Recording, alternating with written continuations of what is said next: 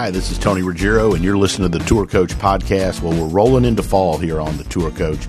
And for the fall, just like we've been doing for the last couple years here on the Tour Coach, I'm going to be bringing you lots of chats, interviews, roundtable discussions on what we do, how we do it, from players to coaches to caddies, students, all of this comes from my travels that are on tour or to Old Palm or from here in Mobile or wherever it is I go around this country or around the world teaching and coaching at the game of golf that I love. So hopefully if you listen, you're going to like what you hear. There's, there's lots and lots of info and content coming your way that I think are going to help all of you understand and play the game even better or, or, coach the game. We've got so many coaches that listen to this Tour Coach podcast. So appreciate all of you that have gone along with me on this journey for the Tour Coach. I didn't necessarily know where I was going with it when I started this. this when the Dew Sweepers radio show ended on XM Sirius. Uh, but I can tell you that has given me so much freedom and creativity to be able to talk a little more and a little more in depth and bring all of you a behind the scenes, inside the ropes look at what me and my team do and the people that we associate with it and how you can use us as a resource to help you get better at the game of golf. Look, and if you like what you hear on the tour coach, also make sure you check out our pro work video series, which is available for you on YouTube and my YouTube channel. If you just go on YouTube and type in pro work, It'll pull up the episodes that are out there. Some really, really great stuff that takes you behind the scenes and inside the ropes. And before I let you go to the tour coach, special thanks to my sponsors that have all been with me for such a long time. Srixon Golf, been with them over 20 years. Can't find anybody better in the equipment side of the world. Bushnell Golf, such a big part of what we're doing with pro work and what I do day to day, especially with the Launch Pro, Vineyard Vines, Ian and Shep, Amber and the folks there always keep me looking great. We've been such great partners for a good long time. And lastly, McConnell Automotive uh, here in Mobile, Alabama. Mitch McConnell and the gang. There's nobody has supported me longer. I mean, they're unbelievable. And the folks at Buick GMC for supporting the Dew Sweepers radio show as well as the tour coach and as well as pro work. So check out McConnell Automotive and Buick GMC. And lastly, our, my friend Blaine Stokely and Stokely's Midtown Garden Express here in Mobile. Those folks keep the dew sweepers and keep the pro work and the tour coach and all of our content alive and well for all of you that love the game and want to learn. Enjoy the Tour Coach podcast, which is coming your way right now. All right. So, here on the Tour Coach from glamorous Jackson, Mississippi at a Home Two Suites. I'm doing this for those of you that think that uh, all I do is stay at the best places in the world. But uh, anyway, sitting down here with Derek Deminsky. Uh, if you're on Instagram, he is from Golf Better Tucson. That's how I actually first found him. He's he's got a shit ton of followers, and uh, he is a short game wizard. Um, I've been fascinated following him. He's done a little some work with Andy Ogletree, who I spent a bunch of time with. So I've heard some great things. Um, Derek, thanks for sitting in um, on this Monday evening here. Uh, appreciate you taking the time, and man, this is going to be fun. I've been looking forward to doing this. Uh, yeah, Tony, I'm a big fan of you and what you do. I love following you uh, and all your players. So yeah, I'm excited. Let's dive in. Yeah. So let, all right. So first of all, I always I learn a lot about people by like like how the hell did you get to doing what you're doing? Right? Yes. You know, like how did you get to being golf better Tucson guy? Yeah, that's a that's a, a, great question, right? And it, it, that could take a, a, night in itself. But I would say I can uh, go you know, get some family, more wine from the caddies if we need it. you know what? If if that's what it takes, uh, you go ahead. but uh, my my I come from a great family. Uh, my dad kind of got me into the game young, and would always do other sports. Uh, but then in in middle school and high school, uh, I got to be on the best team in Minnesota, and they really dragged me along. So I was kind of the sixth guy on really the number one team in the state. So they really kind of motivate, motivated me and really then how I got on that team uh, because you had to shoot kind of mid 70s, mid to low 70s in high mm-hmm. school. Was the first book I got was the Dave Pelz's Short Game Bible, and that's in eighth grade. I get this, you know, 600 page book, and I just kind of dive in. I, I, I understood that, hey, I'm not I'm not the biggest guy, and I just got to get better around the greens. So really, we, we played this course as well with really tiny greens. Okay. So they were so difficult to hit. And there would be often times where I'd get to, I'd miss every green and get up and down nine times and shoot even par. So that was kind of my calling card, my passion. And I do teach all areas of the game, but short game is by far kind of my favorite. It's Right. my PhD, if you would. It's it's kind of the area I like to dive into the most. I think that's cool. I, and I tell people that I may not have heard the story, but you, you'll like this based on what you just said. Is I was a Yeah. when I really fell in love with the game. I was already you know I was playing at a small school in San Antonio, Texas, St. Mary's University, and they used to hold the Texas Open at Oak Hills, old Tillinghast Golf Course. Still, I went back there Yeah. this past week. Still one of my favorite places, and I grew up a big Crenshaw fan.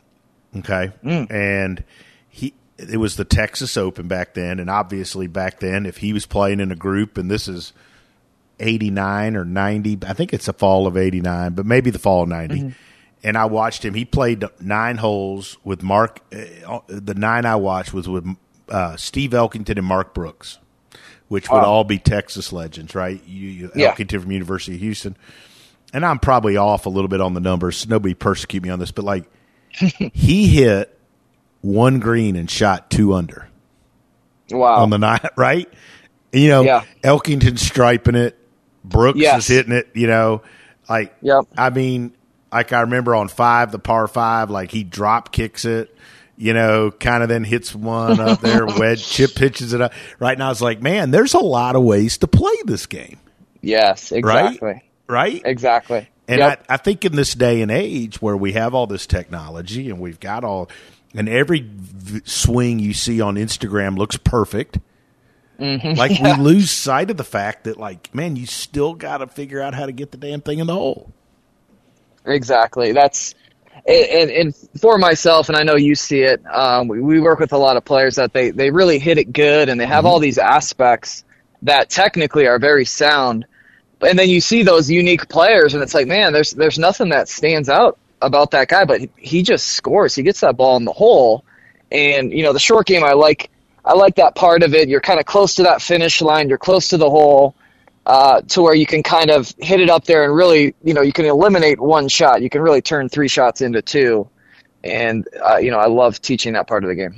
Now, did you have some? I'm always curious by people's mentors. Like, where who did you learn from, or if you didn't? It's, Yeah. I mean, obviously, everybody comes up different. But like, you know, obviously, you're as you said, your PhD is in short game. The stuff I follow it's been in short game. W- Like, where obviously we heard about in Minnesota, you know, so forth. Like, but where have you? How did you start developing your knowledge? You know, did you get mentored by anybody? Like, how how did that happen? Yeah, so in Minnesota, uh, just growing up, I had the greatest golf professional of all time, Steve Fessler. He's like my golf dad, really close. And he kind of took me up in the business. I started to work for him, and that's really what kind of got me into the golf business.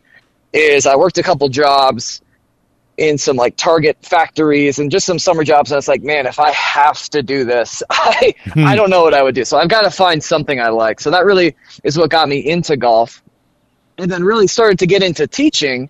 And I really love people. I love connecting with people. We have a great time on the lesson tee, as I know you guys do. So really getting connected with people, and then finding really that that I really enjoy this short game area. There's so many great full swing coaches out there, and, and again, I love teaching it. But if if if I get some players and they have some high level issues, I'm like, hey, go see these guys, go see those guys. But when it comes to short game, again through really my own research uh, a lot of it through just watching a lot of players um, i've learned quite a bit from like a guy like james ridyard um, but just like studying a lot through myself exploring some myself studying a lot of the short game greats so if you see a lot of what the short game greats do like the luke donalds the seves and kind of how they move and kind of understand that in some regards it's almost the anti ball striker. And I work with a lot of these college kids coming up, you know, even a little bit with Andy. They have so many of these ball striking tendencies to, to somewhat speed the ball up. Mm-hmm. And I want to give them skills and really shots. We don't we don't always have to change technique. We can teach a few shots and that can awaken some things to just help them slow the ball down and get some of the results they're looking for. That's pretty interesting, and I and I like that concept of, you know, through most of the game we're trying to speed the ball up, obviously, right? Yes. Um, yes. And and and and every year it's more so that way, whether we want to admit it or whether the USGA says it or not. Yes. That's what we're doing, right? Yes. Um, but around the green, you're trying to slow it down, you know. Yes. And and from my and I'm curious about your like we got a couple ways to do that. One is loft, and one is spin. That's kind of the ways I figure it. About, right. What are your thoughts? Like, how do we slow the ball down for people?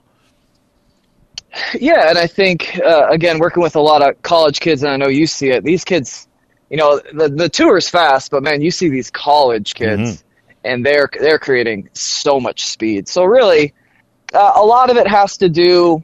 And again, I, I'm very to the individual. I'm, I'm Yep. not out there to change a lot of technique, but we're kind of showing them uh, some ways to, if needed, somewhat reduce some shaft lean, some ways to potentially add loft, right? Because great ball strikers, a lot of issues I'll fix. You know, very flexed wrists, very shut faces, very leaned handles, very rotated. Again, ways to speed it up and really somewhat doing the opposite, right? So I don't mind learning to release the shaft. I don't mind. You'll see I, I hit a lot of, you know, cut spin shots because they're fun, but also for a lot of golfers, that's their medicine. It's kind of somewhat of the anti ball strike by learning to release the shaft fast, by maintaining and adding some loft through the shot, kind of hitting some of these wristy fades can help offset, and again, just through shot shape, can help offset some ball striking tendencies. So rather than saying, hey, we've got to extend your wrist, we've got to open the face, it's like, hey, hit, hit a wristy slice for me, see what that does. Hey, hit, hit some of these different shots more than getting too technical. Yeah, I like hitting shots. You know, I think the more we can get in tune. Um, yeah, I always tell folks too. Like if you kind of going back to what you said, like if you, to me, like if you go to college and like mini tours, like I think the ball, those guys probably hit the ball harder and faster Yes. than guys at the PGA Tour. And then each Absolutely. level as it goes up, like it's not a lot, so people don't yell Mm-hmm. at me, but like they slow it down a little as it goes because they learn, like as they get to the tour, to me, they learn to control that violence or control that speed, right? And then Mm-hmm. Yeah. what you said is the same. And then those guys that have the speed in reserve and they learn to slow it down around the greens various ways. And I love what Mm-hmm. you said. Like, I think that the best players, and you mentioned Seve and you mentioned Luke Donald, to me, the best players, like S- Smylie Kaufman was one of the best short games I've ever been around that I had the opportunity to coach Awesome. right? And, Awesome. And Bill Haas was also very much the same. I thought Bill was like a genius, but they were really different. But if you talk to him about their short games, Smiley a hair more technical, but not a lot. But everything Sure. was about the shot, and it was a feel. Like they would say, "Well, I try to feel like I hit this. I try to feel like I do this." Right? Yeah. Versus like Yeah. if you ask somebody like in their full swing, well, I'm trying to get the wrist to do this and the face to do this, Yeah. right, or whatever, push here, or whatever. But like to me, that's a, a, a huge difference in how great players approach short game. Yeah, and, and I think our ability as a coach is to, if someone wants to get very technical, hey, I can meet you there. If someone wants to get very non-technical, I can meet you there. I, I, I'm here to help you. My number one thing as a coach is my goal is to never screw anyone up. Hmm. so we can learn, we can add shots, we can add skills without saying, hey, you've got to go down this road. It's like, no, I think you need to add, you know, this shot, and I think it'll help offset some tendencies. We can call it this shot. You can use it as needed and just see how it works. So, what do you think? Like, if you look, uh, so here, uh, here's a game I like to play. I've had a couple of red wines, as you can tell, but so Hey, go ahead, brother. No, Go ahead. So, what are some of the shots that you see that that that some of the best players in the world, high level players, have that college players don't have? And then even like you know, we get so many young teachers and so many like aspiring good players that you know, golf. Mm-hmm. Nobody driving around listening to me and you on this podcast or radio is not a golf Mm-hmm. nut, right? They're probably Yeah, not I love it. googling us for like centerfold pictures or anything. So Mm-hmm. where like those types of like 10 12, what's the, when you look at the short game because I what I like is that you teach golfers of all skill level like w- when you look at they go from like 10 handicap to scratch to good player to sh- to Yeah. tour player, what do you see being the defining difference between each level and, and how they approach short game? Yeah, yeah, I think that's great. Uh, so right, so with the high handicap, hey, we need to get predictable contact, right? We need to make sure we're getting a predictable result, and then we can start to learn distance control. As we would then go down that chain, well, then those kind of mid-level players, well, hey, they start to get a better sense of distance control and contact, and then as we would work kind of to the tour player, hey, we, there's a couple shots that we need. We need to be good at, you know, hitting our landing spots, even if um, even if you don't choose landing spots, I do a lot of tests down here in Tucson. And for players that choose landing spots or don't choose landing spots, if I put out targets for them to land it, just like a carnival game, I see players who are great at hitting their spots be great short gamers, whether they choose landing spots or not. And I've had some tour players, and they've came to me with some issues. And I've found, I say, you are very bad at hitting your spot. That's what you're, you know, this is why your stats are bad. And I think this is a tangible way, and I've seen it prove itself true.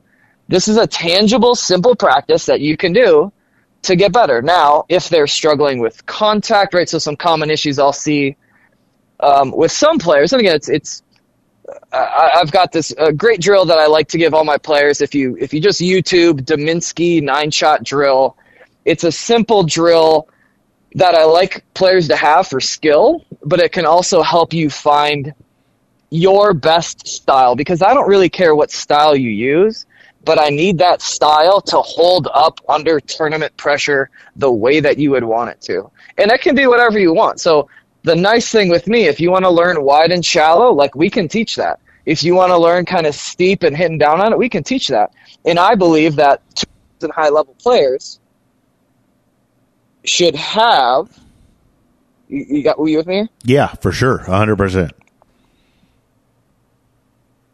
Yeah, are you there, Derek? Oh, sorry. I sorry. Yeah. I just cut it. Yeah, yeah. Um, I forget where I was at, but um, You're talking about the nine shots, and Yeah, and you like yeah, if a great, guy's okay. shallow, if a guy wants to be sh- wide and shallow, or a guy wants Yeah, to be steep.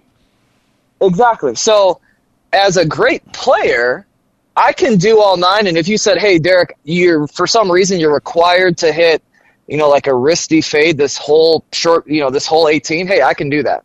If I need to hit a wide to draw this whole 18, I could do that. So the nice thing there is I don't really have a method or a style, but I know if someone's wide and shallow, I know what their tendencies tend to be. Right? Sometimes they struggle with contacts. They're a little bit a little bit too. Uh, they can kind of contact the ground a little too soon. So there's some issues there. And if someone wants to be a little bit more risky, we tend to know what their their issues could. be So, so let let's go through like so. Let's talk about contact. For um, for you. Yeah, can you hear me there, Derek? Yeah, yeah. It's Yeah. a, it's a Yeah. Okay. So let's talk about contact because I think Yeah. one of the first things I always talk to with a player of any skill level, but like you know, especially developing players. I mean, I actually should say I think even tour players like is contact. Right, like to me, the Yes. first thing Yes. you got to do is get the low point in the right spot and get contact Sure. good before you can talk about anything else.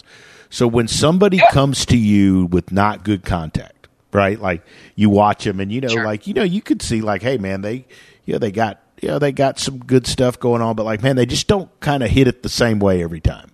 sure. What are the things that you look at? Or like, are there any tendencies or you know, like commonalities of people that you see that don't always like hit it solid or make good contact all the time? Yeah, sure. Um, a, a common one, right? So real common. It's kind of somewhat of a trend. And again, if if people want to do it, that's fine. But oftentimes with better players, we'll just we'll just find they're a little uh, too wide and too shallow. Okay. And if you want to be that way, right, there's got to be some certain things in place. And they usually don't have those things in place. They're maybe not good at rotating. They don't use their body well. So for me, like that's kind of my stock shot. I, I rotate really well, so I can do that. And we can give them options a lot of times for golfers to, to use a little bit more hands and use some wrists allows them actually a simpler movement to get better contact because we could go deep into this, but the club's actually doing less work when I get very wide the whole system of the club moves far away from the ball. And at times it does seem simple. It's simple for clubhead speed, but it's not always super repeatable for crisp contact. So for a lot of my players, I want them to develop a very good ball first skill, mm-hmm. but then at times I would also want them to have somewhat of a ground first skill so that they can use those as needed. That's interesting. So, you know, you, you mentioned previously you were talking about guys that or girls that uh, weren't great, at, were or weren't great at hitting their spot. Okay. Yeah. So when I'm developing young players and developing juniors, spend a lot of time doing that. I work a lot on trying to figure out where they need to land the ball. I love that because I think like man, like I watch a bunch of people go chip, and they always look like they're just swinging to hit it at the damn hole. you know, exactly. And I'm like, like it's sometimes like to me, Derek, like they make a pretty decent motion, but like they just sure. had no clue where the hell they were trying to land it. Yeah, you know? exactly. That's yeah, that's that's that's common. I think that's a great point. I'll have people come down and they're just like, "Hey, I don't know how to practice." The reason I I like landing spots because it, it, for me it tells the whole story. And again, do whatever works. I tell anyone, do whatever works. But if I pick a landing spot wherever it is and I hit my spot, my short game has done its job. Now, maybe I pick a bad spot. Maybe uh, it gets a bad bounce. That's that's my green reading. That's my spot picking. So if I'm, let's say, I'm playing golf and I'm two holes in, and I hit my spot twice, but maybe I'm short, maybe five feet short on both chips. Well, now I can tangibly move my spot a little bit further. Mm-hmm. I could potentially loft it down if I wanted to, but I have a tangible way to move that rather than just saying, uh, "Oh, I just got to hit it harder." It's like, no, you know what? I've hit my spot. Great job. Right. Even though I maybe missed one of those putts, I made bogey. No, my short game's on point. Mm-hmm. I know it because I picked that spot and I hit that spot. Now, though, I've got to adjust.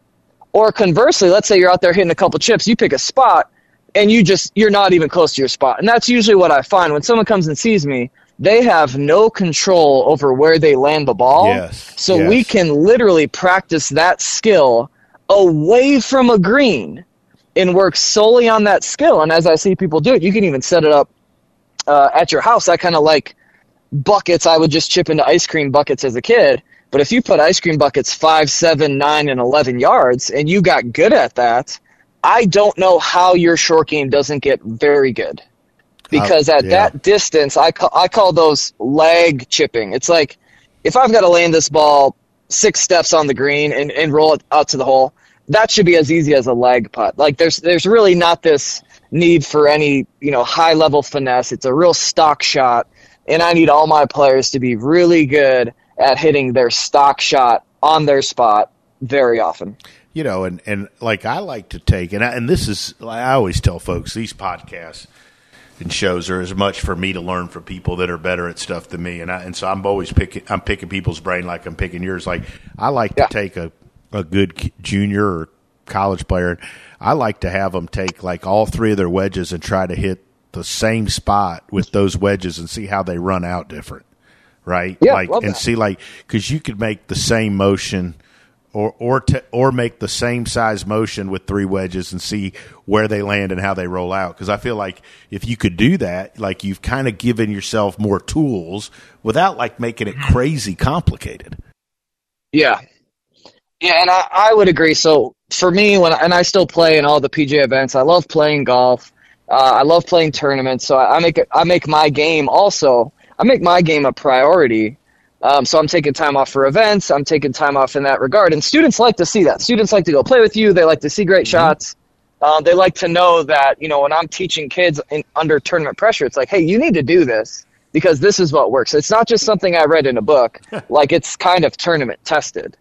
So so that's kind of a, a, big area in itself. Um, uh, kind of lost track of uh, what okay. we're talking about here. I know, uh, and I no, and unfortunately no one on my part. But um, uh, yeah, so every time I have a short game shot, I essentially bring my pitching wedge, my 50, my 55, and my 60. Because for me, I'm always trying to do the least amount of work. Hey, what can I land three steps on? roll it to the hole. That's the way I grew up, right? That's kind of the Dave Pelz in me, if you mm-hmm. would. Yeah. And I'm always trying to do less work than the next person. I'm always trying to do the least amount of swing, the least amount of work required. Uh, that's reasonable. Now, again, if there's like a big ridge or something, hey, I'm going to pretend the green starts past that ridge. I can negate that if needed.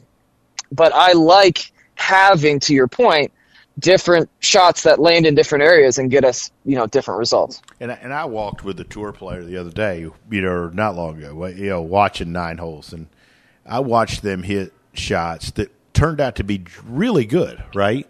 But I felt mm-hmm. like they make them harder than they had to be, like yes. a, like a pin that's 15 paces on. There's some grain India, not a lot between you, and they hit a shot that carried 12 paces and had some spin right? Like that's yeah. way harder than it needs to be. Yeah, exactly. I totally agree, and I would tell everyone, you know, again, do whatever works. But what what kind of goes back to that five, seven, nine, and eleven. You know, you're just going to have different dispersions at those windows, and if I'm landing this five steps and you're going to land at twelve steps, I feel like I'm going to beat you every time. I, I mm-hmm. just feel like I'm going to get closer to my target, and assuming I've picked a reasonable spot, again, I, I like that idea of I just feel like I'm making it easier. Sure, you can hit a great shot anyway, but why not get in the habit and start to build habits of the less, you know, the least stressful way, if you would. No question about it. Let's talk about bunker. You know, I think that one, you know, that's uh, to me, that's one of the biggest gaps between like tour players and just amateurs is like, you know, tour players yes. to me most of the time are glad they're in the bunker. Uh, yes. Obviously, there's some short sighted situations and lies, but for the most part, if they got a decent lie in the bunker, not crazy short sighted, man, they they're they're they're pretty happy.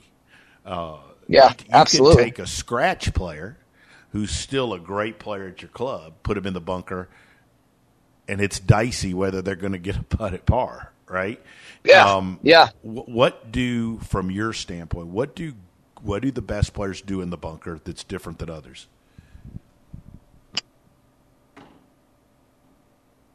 Say that again. Say that again, there, if you can, uh, Tony. Yeah. So, what do the best players in the world? There we go. Yeah, yeah. What do the best players in the world do, or you know, tour player level, do in the bunker? Because they do. They they they're they're. I mean, they're trying to make most of their a lot of their yes. bunker shots. Yes. Whereas a, a scratch player at, at your club is you know, even a scratch player who's a good bunker player is significantly worse to me.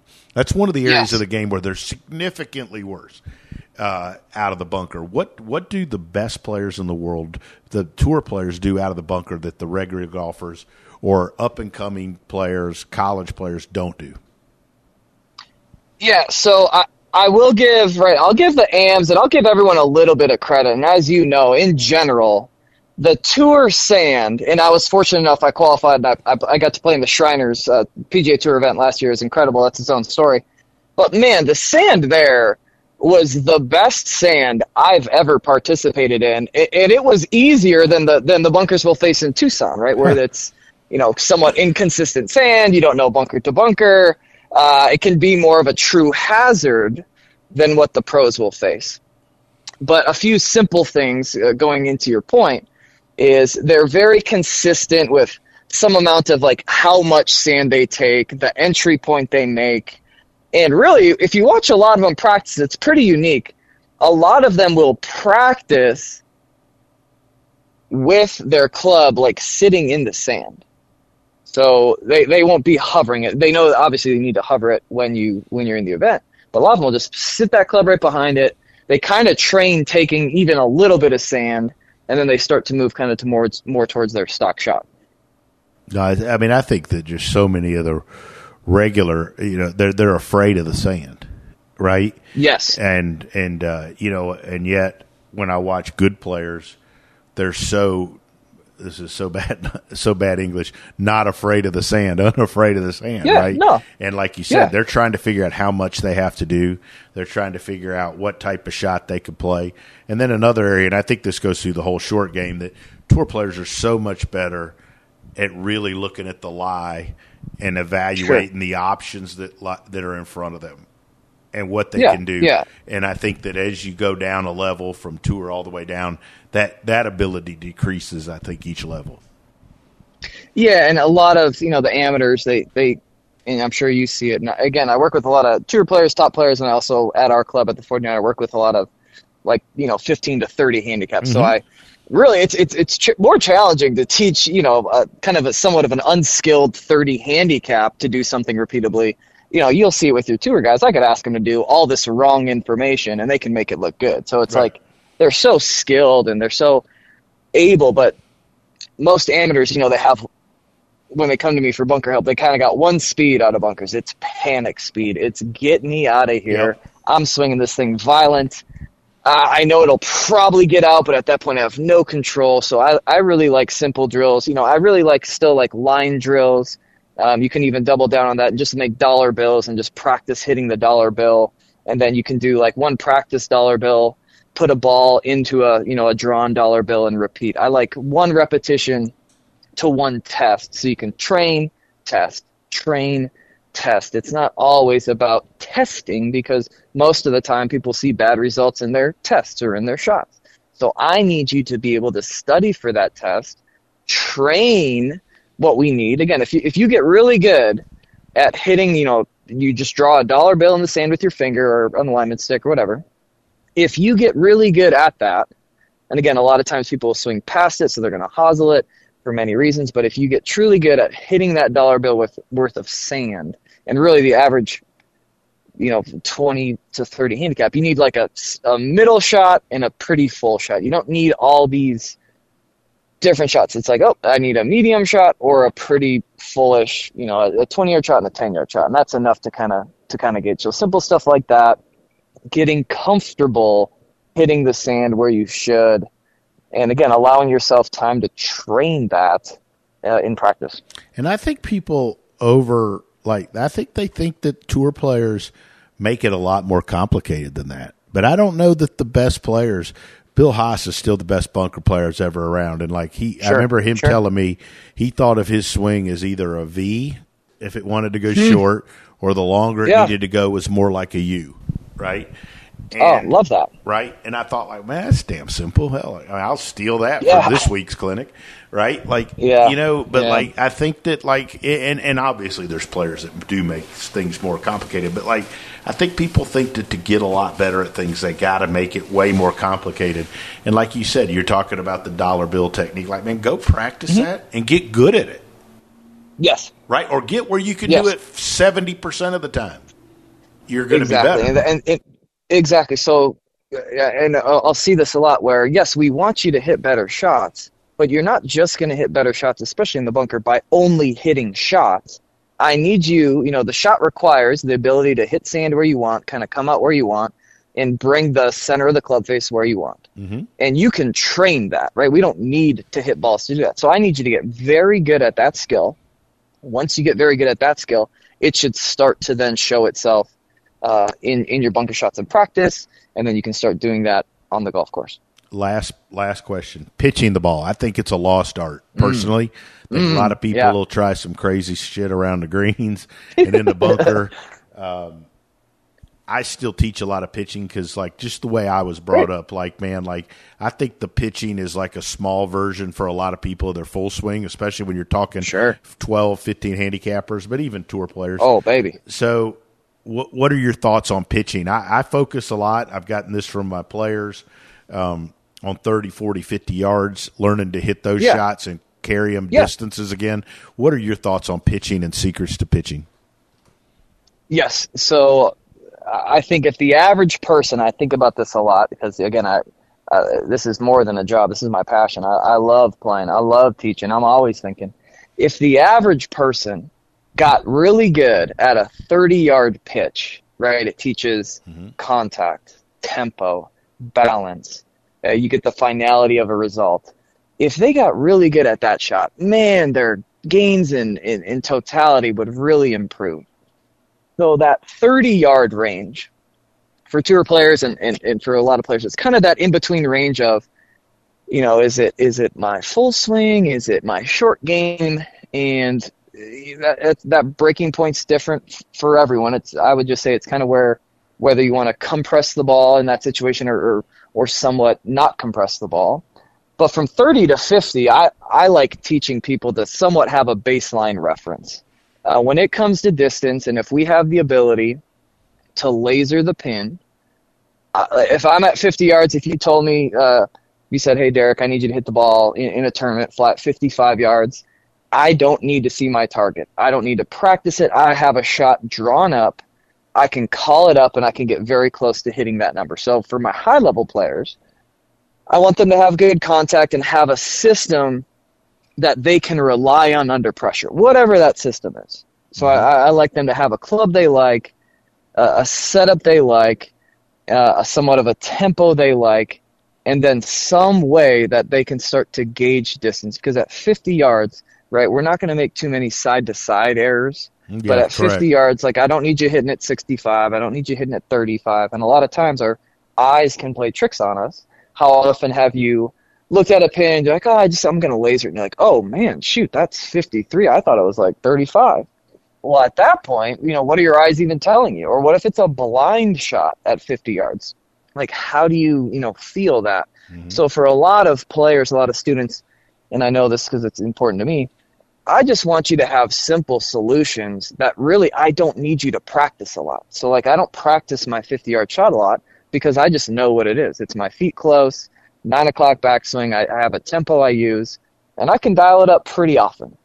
So that would go for uh, even even for for yourself or for tour players. I like them to know how far all of their bunker yards or how far all their bunker clubs carry. Mhm. So like for me, my 60 degree flies 30, my 55 flies 40, my 50 degree flies 50. So when I've got like a 65 yard bunker shot, it's just a full opened up pitching wedge. There's nothing different. There's not a lot of guesswork. So you can start to make these questions that a course will ask you simpler by just having kind of these solutions.